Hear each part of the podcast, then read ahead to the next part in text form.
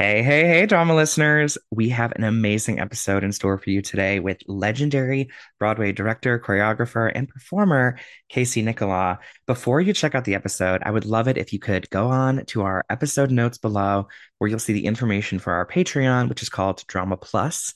It's the bonus content platform where Connor and I share a couple of extra episodes a month. You're added to our Instagram close friends, and you're directly supporting us to keep the podcast running. We have some phenomenal things in store for you as we look ahead to the rest of the fall and we hit our four year anniversary in November. So you're going to want to be a part of Drama Plus, where you'll get first access and information about everything. And if you're a member of it now, you'll know what our October themed month is going to be and what all those episodes are going to have in store. So check that out. And of course, thank you for everything and always listening to drama, following us online, and supporting our episodes. All right, let's get on with the show. Press play. Curtain of an hour in. It's time to take a spin. The shade and tea to spill. Ooh, drama. Oh, that's a tweet. Did they book? Who got nom? They option no. Oh, I'm not well. What star will we talk to today? Oh, that's a gag, honey. Say no more. Drama. Drama.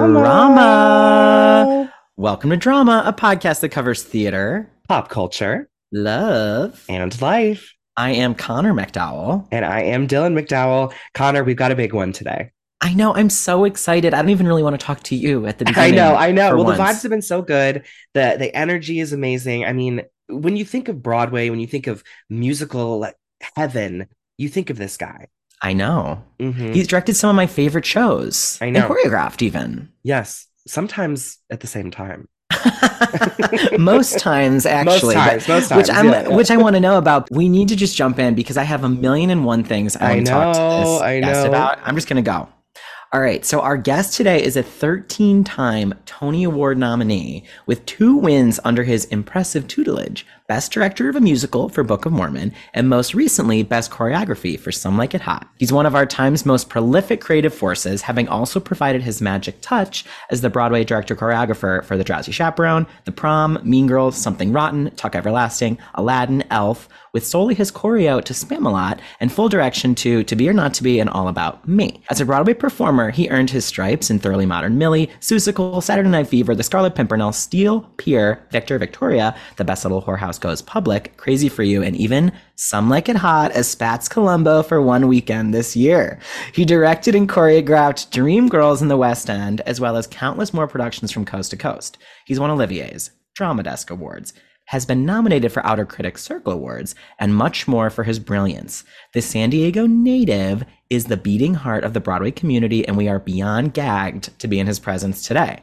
Please welcome to drama, Casey Nicholaw.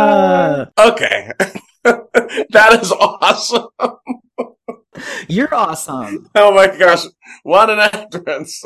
That's how you're introduced every time you walk into a room, right? yeah, right. Like Dolly Gallagher, Levi on the steps. no, it's more like he's here. Everyone be quiet. Everyone be quiet. wait, wait, he doesn't like it when you talk. like he's he's right here. you know, and you can call me by my name. Casey, thank you so much for joining us today. Welcome to the pod. Thank you so much. Are you well? I'm great. No complaints here at all. Have you been having a good summer? I know it was a busy spring season for you with Some Like It Hot. It was. It's been a busy summer too. Like vacation starts next week, so that's good. Oh my gosh, you deserve it. Thank That's so. New York of you to go on vacation in August. yeah, it kind of is, right?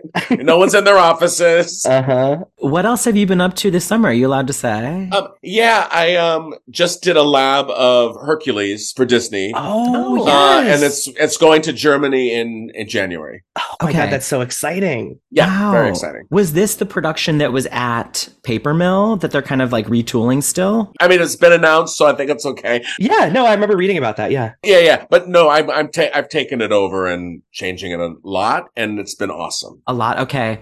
It's been really fun, and we did we did a four week lab, and it was just really fun. It was like it was like a Christmas party, like all of us, many people that I knew, and it was just really fun to be working on the show, and it was really a blast. Oh my gosh. and I'm really excited about it. And everyone was very excited about uh, about it after we finished. Oh, That's that's, really exciting. I mean, I'm sure that's a big undertaking to like come in to what I'd imagine is pretty established at that moment and then retool things. Have you ever, I don't want to call it overhauled a show, but like, you know, overhauled a show before where you've come in later in the process? Yes. Yes. I mean, this is the first, this is the first time I've done it like this, where it was Okay. also so recent to when the show had been done. You know, I sort of had three months to go like, oh my God, we've got to like, you know, I, I want to do all the, make all these changes, but everyone was game and it was really, a, it was really a fun time. You know, I came in late on Book of Mormon as well. Like I, I got, I got hired and then had to stage a full lab three weeks later. Oh, my Oh yeah, that was crazy. That was, yeah, that was crazy too. And everything I remember hearing about early Book of Mormon is that it was all very top secret. Yeah, it it was. I mean, yeah. So this is like the second time I came in late to a show, and Oh, uh, it's it's you know part of it's part of it's great, and part of it's you know terrifying. Yeah. Logistically, when you're, because you've directed and choreographed so many shows, as we mentioned, do you usually get approached by a producer? Is it usually your idea? Is it a songwriting team that comes up with it? Like, what is the origin of a, of a new Broadway musical, say? It's sort of all of those things. You know, you never know what it's going to be. Most of the time, it's a producer coming to you and saying, "Hey, do you want to do this?" You know, but also like during the pandemic, I was like with, we got to drum some stuff up ourselves because I had, I was like, I have to stay creative during this time. And so I would zoom with, with some creators and we basically, like in two instances that I'm, I can't talk about yet, but, but in two instances, we created shows and started writing shows and working on shows during the pandemic and almost finishing. One of them we finished during the pandemic and the other one we were like done with act one. Wow. That's amazing. So fun. It was really fun. And also it was kind of a lifesaver to tell you the truth. oh, yeah. I'm sure. Yeah. Where, where were you on March 12th, 2020? What were you in the middle of doing? I was in the middle of choreographing the prom movie. Oh, Uh, we had three days left to wrap, and they were like, "That's it." Oh my God. that's kind of like what forgot- just happened with Wicked. They were like in the middle of filming and then had to stop the movie. Yeah. Oh, right. The prom movie, too. My God. What was left to film for the prom?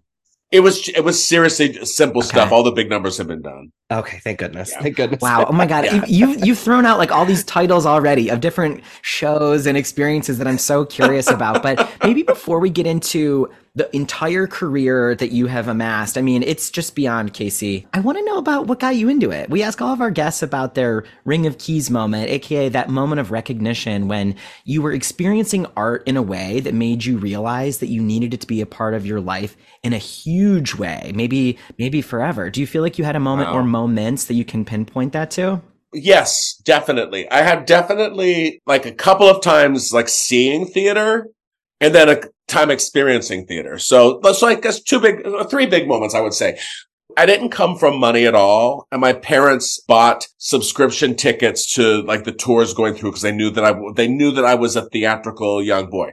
And, you know, they took me to see one of the, one of the shows was Hello Dolly with Carol Channing. Oh, And I think that seriously made me so in awe of that part of showbiz and, you know, and just the glitz and glamour of it all, which was great. And then my mom got a cassette tape of a chorus line because she'd heard from a friend it was good and I knew nothing about it. And so I listened to it day and night. And then she bought two tickets to go see it up in LA because I grew up in San Diego. And so she took me out of school and drove me and let me pick a friend to go with. And my mom didn't even go with us because she couldn't afford a third ticket. And we went, we sat in the, my friend Jan and I sat in the back row of the top balcony to see Chorus Line. And it really did change my life. wow. Was that at the Ahmanson or the Pantages? Uh, it was at, no, it was at the Shubert, which is no longer there. Okay. Yeah. What do you remember most about that production? Well, th- there was a gay character for sure, which Okay. was like, whoa. And just, well, you know, just from actually, you know, what's funny is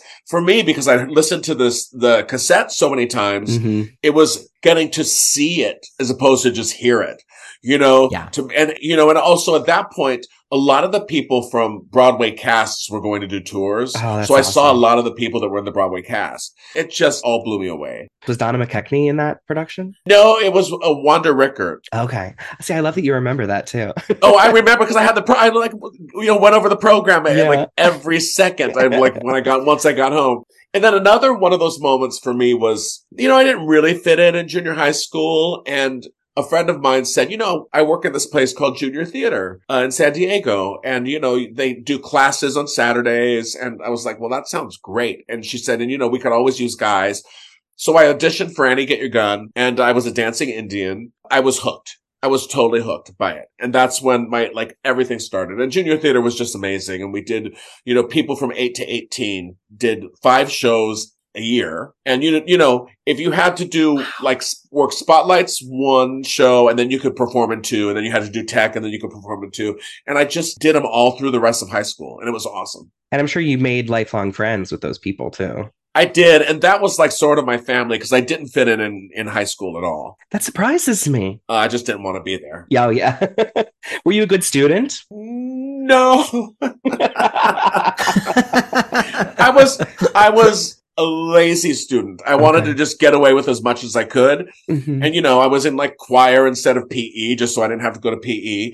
And then in the middle of choir, I would just like run out the door to go to Winchell's Donuts. No, I was a bad student. I was a bad student. I was a good student, but it was it was all boring to me Sure. because I kind of started after being a dancing Indian. I finally decided I knew what I wanted to do. hmm And then, you know, I was went to UCLA for a year and a quarter Okay. because my parents said you have to go to college, and then I basically flunked out of school so that I could move. They'd let me move to New York, Wow. oh my god. and I moved to New York at 18 with 50 bucks and nowhere to live. Oh yeah, no, it's crazy. I was just so so determined. I'm still that way when it comes to like a show that it's like we got to do this for the show, we got to do that for the show. We got. I'm just like a bull in a china shop when it comes to that.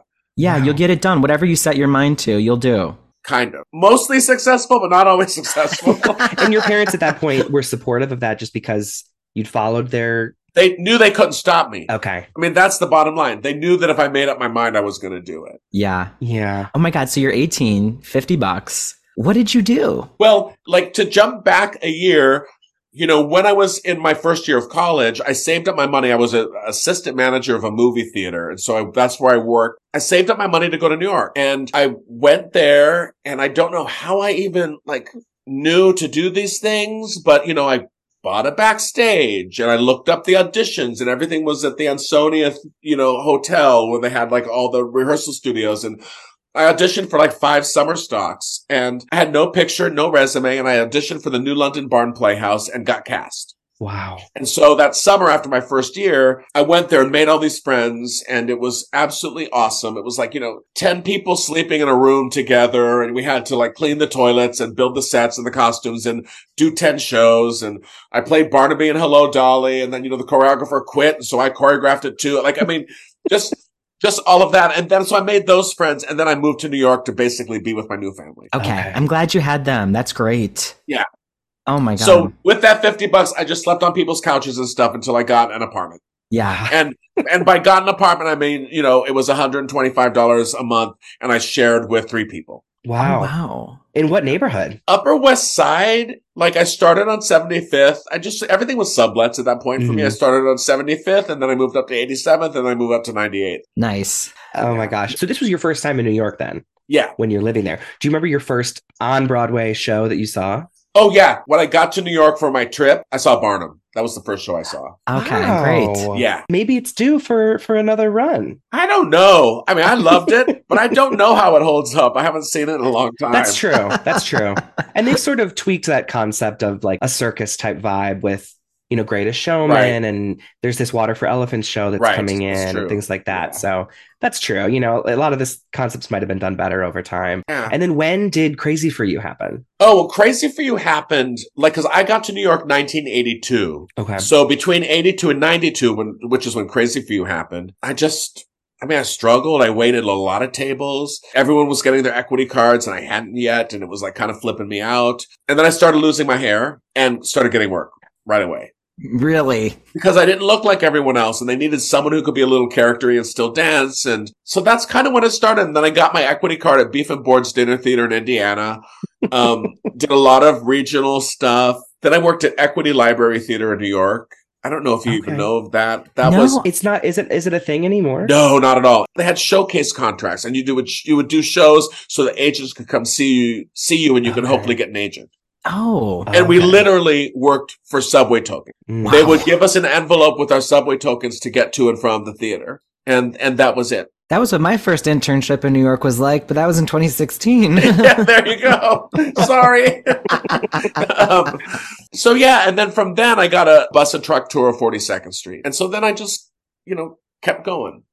And then I did Kiss of the Spider Woman with Susan Stroman when she was choreographing it up Right. at Purchase. Because of that relationship, I ended up getting Crazy for You. Wow. Have you become like contemporaries now with Susan Stroman now that you're I mean this year you're both nominated up against each other in your- Yeah. your shows. yeah. you know? No, I mean, we, we, we go in the same circles, but no, we don't see each other that much, actually. Who who would you say your biggest influence was as a director or choreographer? Well, I mean, honestly, I have to say, like, if you're just looking at that, that Mike Ockrent and Susan Stroman doing Crazy for You, because it was my first big thing and seeing how well a director and choreographer can work together. hmm And, you know, it was, it was absolutely seamless, you know, where this, where the scenes ended and the songs picked up.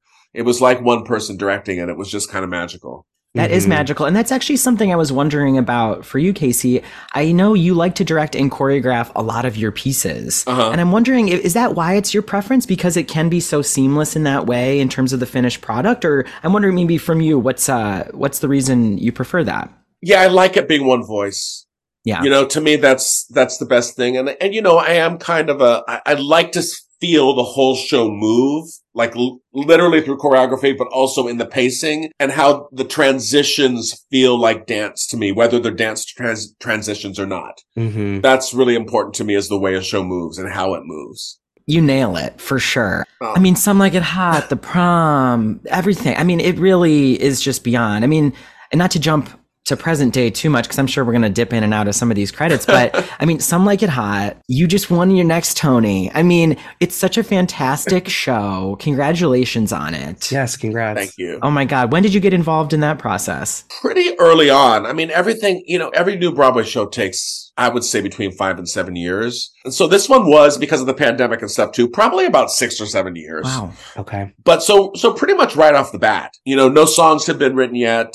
The book hadn't been sort of structured out. And then it started with Matthew Lopez doing an outline. And it would be so, I haven't looked at that outline in forever. It's still on my computer somewhere, but it would not resemble anything that it is right now because we just kept, ch- it just kept changing. Characters Mhm. kept changing, Yeah. which I love. sure. I love, I love the process of stuff. Now, did you watch the original movie at all to get any influence? I did originally, hmm you know, and we all just, all four of us knew we just needed to make it different, Yeah. you know, and make it feel more contemporary. And Matthew was, you know, responsible for a, a lot of that. And especially, you know, with the Daphne character, that was like his first thing that he's like, I want this to happen. And it just really sort of blossomed from there. yeah. It just made so much sense. I mean, what a beautiful story, and it's the whole thing just unfolds so perfectly. Oh, thank I mean, you. I, I have to say, and I'm sure you hear this a lot, your tap numbers are unparalleled in, in every single show. You, Oh, you sneak them in there, Casey. You find a way.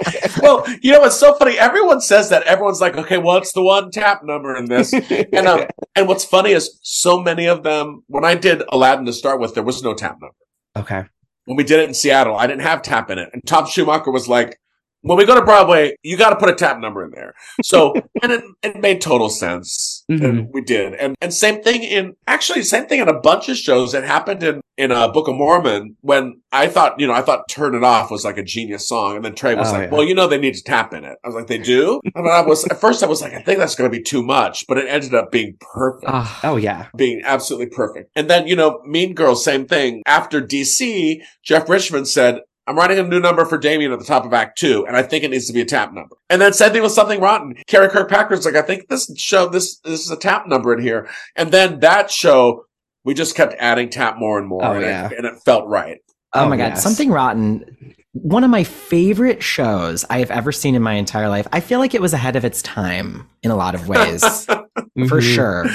I love it. I love it love so that much. show. I'm also such a huge fan of Mean Girls. And I, I feel like I haven't really read a lot of interviews of you talking about it, but I'm curious, what's your proudest memory of the Mean Girls experience? Oh wow! You know, I- there's there's so many moments. I love that one of the images I had in my head the from the very beginning was Regina George in front of his in by a Xerox machine. And and watching her just spookily come walk down stage and seeing pages flying on the video screens and stuff. And I think one of my one of my proudest moments was even the idea of a video wall because it's something I'd never done. but Mhm. also Tina writes so quickly. And, you know, she's famous for, you know, jump cuts and stuff. And Mhm. it's like, you know what? I don't know how I'm going to do that on stage with changing sets so much and with montages and stuff. And so that was sort of what made me decide to use that in the show. But, you know, it was, it was tough in DC. We made a lot of changes in DC, but we, we had a great time working on it. We really did. And also just that cast was amazing. Amazing. And the voices on, on those women were just so incredible. Hmm Beyond. Now, yeah, do you prefer taking a show out of town? Because I know some, like for example, some like it hot and something rotten, they came right in. I mean, there was obviously labs prior to it, but right. you you're famous for going to Fifth Avenue at times. Right. What do you prefer in the process? Well, it's funny. It's just a different world than it originally was because it, I always think it's great to have an audience, but I think you can also get just as much of a good idea when you do a lab. And especially if you do a lab for, you know, six weeks. If you, if you know you're going to skip an out of town, I think the lab has to be six weeks so that you can get the show up in three or four and then invite bigger audiences to come see it so you can get a sense of what an audience is thinking for two weeks. Mm-hmm. But I think out of town is always good. I Yeah. do. I think it's always good. You know, I think that a lot of people don't want to pay for it anymore. And that's a, that's a big part of it. If they feel like the show is in good enough shape, they'll want to take it in. That's really interesting. From what I've heard, it, it really can can overhaul a show. You know, it's if it's like a certain version of it. And I mean, Follies famously had that big out of town and way back in the day. Yeah. I mean, thank God we had, you know, an out of town for Aladdin because it, it wasn't right in Toronto. Hmm. And if that had been, I don't, we could not have done that show and brought it straight in. Okay. What, Mm. what uh, I guess I'm not too familiar with what Aladdin was like out of town. What do you, what what was the big change? The big changes that were made. Well, you know, originally we, when they, when Alan and Howard Ashman were creating the original film, it was a lot more big musical comedy with Babkak, Omar, and Kassim being narrators of the whole thing. Oh, okay. And what happened was after Little Mermaid and Beauty and the Beast, they turned it more into an, sort of an action movie Mm. and cut a lot of the songs. And then they cut those three characters completely and it got away from the musical comedy of it. And so Alan really wanted to restore Howard's vision for the show. And so we had those three guys actually sang Arabian Nights at the beginning Mm. And then had interstitial narration through the whole thing. And it just didn't work. And nobody cared about them. And they were like, we want the genie. Yeah. Yeah. And, you know, in the movie, it's the same thing. The genie doesn't come in until 45 minutes in. But you also had Robin Williams' voice at the beginning, which satisfied you for a little while. Right. So we rewrote about, I would say about a third of the show. Wow. Mm. Um, more jokes, different structural things, changed numbers, wrote a new number, and then cut all of Bab- Boak's interstitial stuff Okay. right? And then gave the opening number to the genie instead. So it was a lot. And also it informed a lot with the set as well, because it used to be that those three guys would walk across a front cloth and then we're changing the set in the Mhm. back. So we had to basically take any scene that was in the palace and move it in front of a new palace drop, okay. like a Ah. hallway drop. So that we could change the set. So there was a lot of, it was a lot of change. Wow. And it worked. It worked. We're, we're celebrating the 10th year anniversary coming up in, in March, That's really amazing. which is amazing. It's, it's really impressive. Is Yeah. that your no? That one came after Book of Mormon, right? Right. It was the show after. the show Book of after. So you've had these long running, these running shows. How often do you drop in and check in on those shows? Pretty often. A Book of Mormon, not as much. I have really good associates there, but I do pop in there like a few times a year. Aladdin probably every two months. Okay. Some like it hot because it's new every two weeks. Sure. And then and then you were stepping in to perform in it. oh my God. That was What- crazy. What happened there? I don't know if I know the full story. Well, it was just, we had so many people out in one week and there were five guys going to be out. And Okay. it was going to have to be a split show, a majorly split show, and we didn't have people to cover. And we knew both Mark Lotito and Adam Heller were out. And so I was going to try to get my associate, Steve Bebout, to step in for Adam Heller. And he was like, no, not a chance am I going to do that. And so someone was like, oh, well, you know, you could do spats. I was like, ha ha. And then I was like, well, you know, I could do spats. And then, but I really didn't want to. And I said it and then I knew it was a mistake the minute I said it. And then the producers called me later and said, you have to do spats. I was like, okay. And then all of a sudden I was doing a costume fitting that night. And then I was in the show the next night. I mean, I will say it was harrowing to start with. It was the first night on, it was harrowing. And then it just kept, it was going to be one show, then it was three shows, and then it ended up being a full week. Wow. Now this was your first time on stage since, like, as a Millie. performer since Millie. Oh my 20 god. years. It was 20 years. Since 20 years since I'd set a line on stage ever. Wow. Oh my god. And what was that like? I mean, I mean, were you terrified? I was terrified. Yeah, I was totally terrified. the first, I don't know if I can tell this story. I don't know if it makes me look bad or or what, but I'll tell you now, and then I can decide Yes. if, if we want to keep it in. Absolutely. But my first night on, I. I mean, I was just so nervous about the lines and remembering them. hmm And so, you know, so there's a scene at the beginning where they shoot, you know, the 6 Mhm. guys, you know, are all pulling guns on each other, six people. And the cue for the drummer to hit the gunshot is mine and it's the word bravo. And so I was so happy that I remember the line before it that I didn't remember to say bravo. Oh, And so they're all just standing there holding guns. And then, you know, Joe's supposed to run in and be like, holy shit, I saw murder. And no one had been murdered when he came in. And so he's like, what's going on here? And then I just went, I screamed, I went, fuck. And then I turned to the audience and I was like, I'm sorry, guys. And then everyone on stage was going, bravo, bravo, bravo, bravo. I was like, oh yeah, bravo. And then shot him. I was- can't believe I hadn't heard this. No one has heard it. No one has heard it except for everyone who was on Yeah. stage and then whoever they told. Oh, that's incredible! But it incredible. was it was so embarrassing. Oh my god, it was so embarrassing. It really was. I was like I was horrified. Then I had a great time as it went on. It was so nice to not have the pressure of being in charge of everybody. yeah. And to be able to talk to people backstage and see their routines and, you know, watch, you know, everything else from a different angle. It was really awesome. It was so, it was so surreal, but really fun. Out of curiosity, was there anybody in the cast in particular that kind of held your hand and helped you through those scenes? Yeah, I would say Casey Garvin did a lot because they're together all the time. He's done our show. We love him. Ah, I love him. And, and also, also he covers the role usually. Right. So it was, that was great. Aw. Uh, I love him. I actually went back to see the show when he was covering Christian. Oh, he did a great job, huh? Oh my god. It, he, was was, so good. incredible. Yeah, he was so good. And he's so hunky. You just like can't stop looking at him. if you ever had to step into a role in any of your shows that you've you've directed, choreographed over the years, where do you think you'd fit best? Well, that's so funny. I feel like in every show, there's a role, and there's always the gay role, but there's a role that everyone is like, well, like, you know, like, uh, like Genie's not a gay role, but, uh, but, you know, James Monroe Iglehart was like, you know, I'm just being you up there. and Jordan Gelber said that after doing Elf. And, you know, I sort of feel like I would like play, you know, a younger version of myself, of course, but I would like play McKinley or Nostradamus. Oh, for uh, sure. Like one of those, one of those parts. Maybe Barry in the prom. Oh, oh my god. Okay, that yes, that would be the one. And that could or still man in chair, or man in chair. Oh my God, yes.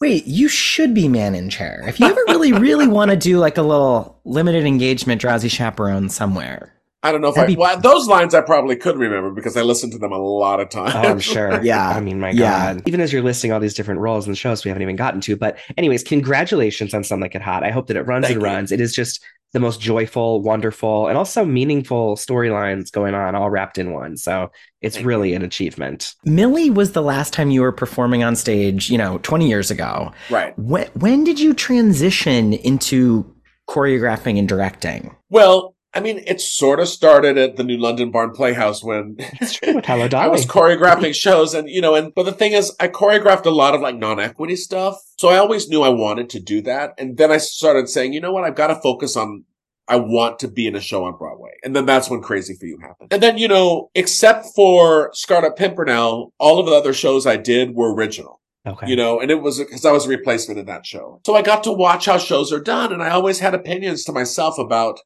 what I would do differently, and just always sort of looked that way. And I got to a point where I thought, I just don't, I don't want to hear myself talk anymore. I want to do something about it. So while I was doing Seussical, I basically rented studio space Wednesdays and Saturdays between shows to be creative, whatever that was going to mean to me. And, you know, for the first few weeks, I would just be sitting there eating a sandwich going like, what the fuck am I doing here? Uh, and then before you know it, I created three numbers. I got a friend to dance arrange them. I got 25 actor dancer friends and put together three numbers and invited everyone I'd ever met to come see it. And spent, you know, spent my money, like I spent basically everything I had, which at that point was like $3,000 and to get a studio, to insure the dancers, like all of that stuff. And I, people came to see it. And I got a sh- I got a job choreographing uh, an original musical version of Prince of the Pauper at the Fifth Avenue, and Kevin McCollum was producing it. Oh, And uh, he, so he basically gave me my first official yeah. choreographer job. I mean, and then the rest as they say. What were the what were the numbers in this in this showcase that you did? Well, they were all original. One was like a picnic number that was a tap number. Of course. And they all like went to this picnic and then they pulled tap shoes out of their baskets Uh-huh. and then put them on and started tap dancing. And it was all based on, I haven't thought about this in a long time. It was all based on like picnic games, Oh, fun. like the three legged race and they all had tap shoes on. hmm Or, you know, they did a tap number with a balloon between their bodies or that, you know, it was all those kind of things. Oh, that's so fun. That's so joyful and creative. too. Yeah, it was pretty. It was pretty fun. And then I did a serious one, and then I did a, another strangely comic one. But they were all original. nothing, nothing was taken from anything else. And then when did the call for Spamalot happen? Like out of the blue, completely out of the blue. And I went to meet Mike Nichols, and he never met me. And Jerry Mitchell had recommended me for it. Uh-huh. And I went to the office to Mike's or Mike's apartment, and I was just so nervous and so on. I had the little the little reel of what I was just telling you about of that performance and my, my resume. And I sat with him and we talked for an hour. And then he's like, well, you want the job? And he'd never seen anything, never met me, nothing, and offered it to me. Wow. And he knew that, uh, you know, he knew I would be a good partner and that I would have his back and that we both would do well together. And we did. Yeah. You know, it was really a great team. I mean, and that was at the Shubert as well. You Yeah, know? it was. So Crazy Few was at the Shubert, and then uh, Spamalot was at the Shubert, and now Some Like It Hot's at the Shubert. Yeah. Wow, yeah. when you look back on Spamalot, what's a favorite memory you want to share? Oh my God, I have so many memories of that show. So, so many. I think just, you know, I think, uh, like Jew song or You Won't Succeed in, in Show, yeah. on Broadway. yeah. That number I was so proud of. And it had all kinds of like crazy lyrics to begin with and that just weren't working. And one day I figured out how to fix the number and change it completely and reimagine what it should be. And I remember David Hyde Pierce coming in saying, this is all wrong. I, I don't, I don't want to do it this way. I don't think we should do it this way. I think you're making a mistake. But, and I was like, okay. And then we started talking about it. And then he was like, all right. And we got into it. And then it ended up being a, a complete showstopper. you know, there were lines, there were lines about Cher and pubic hair that rhymed, but it was like, you know what? I don't think that's that's right. Right. I think there's one. I think there was, but but anyway, it's just like we all got along so great, and it was just a. It was an awesome, awesome time. And, you know, we went out of town to Chicago, you know, took 20 minutes off the show while we were there, Wow. got rid of two numbers. It was, it was great. It was Yeah. great. Really, really fun. Such a fun time. I mean, that cast in general. Sara I mean, Ramirez. Yeah, yeah. Che Diaz from And Just Like That. Yeah, totally. totally. It was Or a, as we knew- deal. Callie from Grey's Anatomy. And I remember exactly. everyone at the time was like, oh, after Sara won the Tony, they were given the opportunity to like pick any network show that was out there and Yeah. chose Grey's Anatomy. Do you remember that at the time? Was Oh that, yeah. Are you kidding me? That was the thing. Yeah. Because that was also a huge. It was such a huge deal. Oh, yeah. And was there ever talks of making Spamalot into a film? Oh my gosh. Yes, I I worked on it for seven years, Oh my goodness. and it's it's now not happening. It was a 20th Century Fox, but then Disney Oh. bought it and didn't didn't want to do it, and then it went to Paramount. Paramount went through changeover, and then it's just not going to happen. I think. Bummer. But Oh, I have bummer. storyboards of every single number. It's been ready to go like a couple of times, but it's it's uh it's pretty awesome. Like I really I, I've done so many dog and pony shows for that movie, and it's it was really it was really going to be great. Yeah. But Wow. looks like it's not going to happen. you have the magic touch, Casey. So of course it was going to be great. we shall see. Oh, oh my gosh! I, I was so proud of how I reimagined all the numbers for film. yeah, I mean that's difficult. And, and did you do the same thing with the prom? Um, no, because the the prom was different because I directed the prom and Ryan Murphy directed the film, so I basically Yes. went there to do what he he wanted me to do. Okay. Yeah, that's it's a different world, I suppose, than uh, completely. And also, I mean, it was super fun to do the prom in that, you know, when you're on stage, you know, the opening number is set at, you know, Rainbow and Stars, but there's only two tables there and room to dance, Mhm. you know, and then you go to, you do the movie and it's fully reimagined, it's fully imagined Sardi's Mhm. and you've got all these extras and you've got all these people and everyone's down. I mean, it was amazing. That Yeah. part was fantastic. And Ryan basically said, you know, do what you want to do what you've done and then I'll figure out how to shoot it. I wondered how that that reopening number would be done, and that was one of my favorite parts of the film. Oh yeah. yeah, I mean fun. that the prom love to that me song. was one of my favorite shows over the last couple of years. Oh, it, it thank just you. spoke to to us theater people, but I think also as we see now, it's really making waves across the country and it's an important message that is sadly still relevant to this day. I know. It's so funny when we were doing that show, you know, it would be like relevant, not relevant, relevant, not relevant. Like, like over the, you know, seven years we worked on it, Mhm. you would have to keep changing things when the, when the politics were changing. Yeah. So Wow. Oh, I, it was I imagine that it, it might you. continue to change, you know? yeah, might, we shall see. I need I need to ask really quick about Dreamgirls and the West End. Uh huh. Yes. Be- we because we are due for Dreamgirls on Broadway again, Uh huh. and the rumors forever were that that West End production was going to come over. Was that were these true rumors or Um, was it just talk? I th- no, I think it was true, and then it just you know sort of got derailed. I hope it does come sometime. I was so proud of that production. It was uh, it, it was awesome. It was it really was one of the highlights of my life. It was.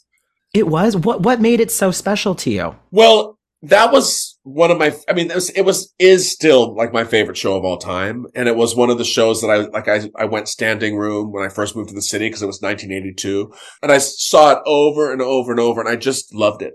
I just loved it. I was so enthralled, and to be able to do it was so great, and the cast in London was fantastic. yes. So I love I absolutely loved it. Oh, Amber Riley. Yeah. w- yes, she was uh, awesome, so awesome. Yeah, and I can't believe she's never made her Broadway debut. I know You know that'll that'll happen though. She's Yeah. beyond. that voice oh my goodness, is ridiculous. I know that voice. Casey, you've done so much. You've had such an immense impact on the theater community, but that's trickled out into changing lives. Not to steal from the prom, but you are Uh-huh. literally changing lives. What is your dream for something that you haven't done yet that you would love to put out into the world or even just do for yourself? Oh wow, that's a big question. Um, you know, I mean, the things that I always wanted to do were a Dreamgirls revival, and I was able to do it. I wanted to do a Most Happy Fella revival, which I did in encores. Right. So it wasn't really a revival, but I got to do it, and I just loved the experience. And that cast was spectacular. You know, I just want to do shows that I'm drawn to. Mm. You know, that's that's the main thing. And I and my favorite thing to do is have people laughing their butts off, and then having tears in their eyes and not knowing when it happened Aw. Mm. you know so that's that's my favorite thing and i just love working on shows period I'm glad to hear there's some things coming down the pike then. oh there are some things coming down the pipe but they're not really announced yet so That's Yeah. okay. That's okay. Yeah. We're just excited to know that there's something. I will say, I, Definitely. I you succeeded doing that in all of your shows, but I will. I have to tell you, the prom took my breath away every time. Where I was laughing my butt off and then lump in my throat. Oh my god! Especially that the, the whole ending with Barry and you know the mom. Totally. Oh my gosh, just beyond. yeah and you know i have to say like that that that show for me I, I basically cried every time i saw it and it's like the first time i cried was watching brooks do barry is going to prom because being a man at that age too when we weren't able to do it when hmm when we were growing up or when I was at prom age and seeing him get to go to a prom at that age to me is just like that, that number makes me start crying and then unruly heart makes me cry even more. And then it just keeps going all the way to the end. hmm There's a line in there that where Barry says, I, "I know it's been years. I'm gonna, I'll call my mom or something." That's Yeah. There's something in the music that swells there that just makes me chills every time. It's Yeah. it's so powerful. It's I'm that sure build right after it too. Mhm. oh my gosh. Oh, yeah. Ah, he's a star. Um, He is the best. Oh, Yeah. he he should really he is. should have won the Tony No one that is season. funnier. Um, he's he's amazing. Okay, we could talk to you literally forever, but we've we've got to wrap up here. No, already? already, I know, I know. We like to keep these episodes, you know, a little on the tighter side, but I feel like we need you for part two. So you're coming back one day. We're Okay, great. making it happen. Anytime. Yeah. Oh, Anytime. thank Uh, you. You're such a sweetheart. Before we say goodbye, we do like to end on a dose of drama, a little something on our minds we want to recommend, put out into the world, etc., etc. And I've got to recommend. I was on a plane recently and I watched the Selena Gomez Apple TV Plus documentary, Selena Gomez, My Mind and Me. And y'all, it is incredible. She really puts a lot out there and it's a really brave, honest look into a woman's life who is just like unafraid of sharing her truth. And I think she is also changing lives in terms of speaking about mental health. So highly recommend Wow. Selena Gomez. I love that because a lot of times when there's a celebrity documentary, there the the celebrity has too much of a hand in kind of sheening it over, and it, you you don't get to see like the true behind the scenes. So I'm glad to hear that it's really vulnerable and brave Oh yeah, Um, maybe a Okay, little my- bit too much. I was like, oh my god, did she watch this last cut? Like I don't know. if Oh, she- really? Yes, yes. But Oh, oh, I can't wait to see that. I mean, I love Only Murders in the Building Uh-huh. love. so Yes. much. Have you started the new I did just start it. Of course, I started it the day it came out. and I made my dinner and I sat in front of the TV and I was so excited. Uh-huh. I have to say, I think you know Meryl has done a lot, but I think this is maybe one of my favorite things she's done so already fun. in that first episode. So fun. At the totally. read through, I mean, I'm sure you Yes. relate to a lot of the. Oh, totally. my dose of drama is there's a book out called "And Don't Fuck It Up: The Inaural History of the First Ten Years of RuPaul's Drag Race," and it is sort of Oh, like a- really? it's really great. It's sanctioned by the production company, but it's Okay. a s- sort of like a series of like collected interviews about the first 10 years, the first 10 seasons and the first three All Star seasons, the origin, RuPaul, everything. They interview tons of queens and creatives. It's a treat to any fan of the show, but also just anyone who likes queer history because it, it talks about how the show Oh, really awesome. stands on the shoulders of all of that. So I definitely recommend it. I'm almost done with it. And I, I, I honestly can't put it down. I might go read it on my lunch break today. So. Perfect. yeah. Casey, do you have a dose of drama to take us home today? I do. And I'm, I'm, I'm sure other people might have this one at this point too, but it's The Bear. Ah, so good. I just love, I mean, I loved both seasons. I think I love season more than season two a little bit more, except that season one I loved so incredibly much. And that I watched it a second time the imme- immediately after I finished it. I did the Mhm. same thing. it's it's so it's so intense except that i think anyone who's a perfectionist and has that kind of drive to me i thrived on it because that's what i feel like my life is is that constant ticking all the time and always the perfectionism going through my body and my head doesn't stop and so that that really spoke to me and it made me cry in moments i, I don't know that other people cry and maybe that's maybe they plan it so that everyone does yeah. but um it's just geniusly done and then season two just killed Oh, I know. just killed me with some of those moments and like, you know, some quiet episodes that suddenly I was bawling after they finished and going like, oh my, and then some I bawled the whole way Yes. through and some I was mortified. Like it just was exquisite, but it's just so human. And it's also to me, just when people love something so much and are so passionate about something. Mhm. And it was kind of nice that it wasn't about theater, uh, but it's its own kind of theater, you know? Oh yeah, as I did, especially that episode where the cousin goes and kind of works at that other very high Michelin star restaurant. Oh, that feels like God. theater. The way that they're taking out That- the different notes and It's all about that episode, right? amazing. It, it it really was. That whole season for me was about that episode. It was just Yes. blew me away. Mm, I loved it. Well, yeah, everyone's got to go watch The Bear. And Casey, thank you so much for your time today. I can tell that you have the hugest heart. You're so connected to your emotions and what you're passionate about, and it really bleeds into all of your work. And you just seem like the nicest guy to work with, too. So it's clear to me why you have had such a thriving career in this business, and everyone just Thank loves you. you. So thanks Yes, for joining thank you. Us. Oh, it's my pleasure. Absolutely. Thank you. We had so much fun, and now you're not on social media, which I have to admire, but all of your shows are. So people should check out. Currently, you know, you have Some Like It Hot, you got Book of Mormon, and you've got Aladdin all on Broadway, right? Yep. Anything? else? No, that's that's all the ones on Broadway right now, and they're on tour, and you know, You're like that's all. that's all right. Oh my god! Just three. and we'll look forward to everything that's coming up next. Oh, thank you, you. so much, Casey. And Connor, everyone can find you on social media at Connor MacDowell, me as Dylan MacDowell, us as the Drama Podcast, and I will see you next time. Drama.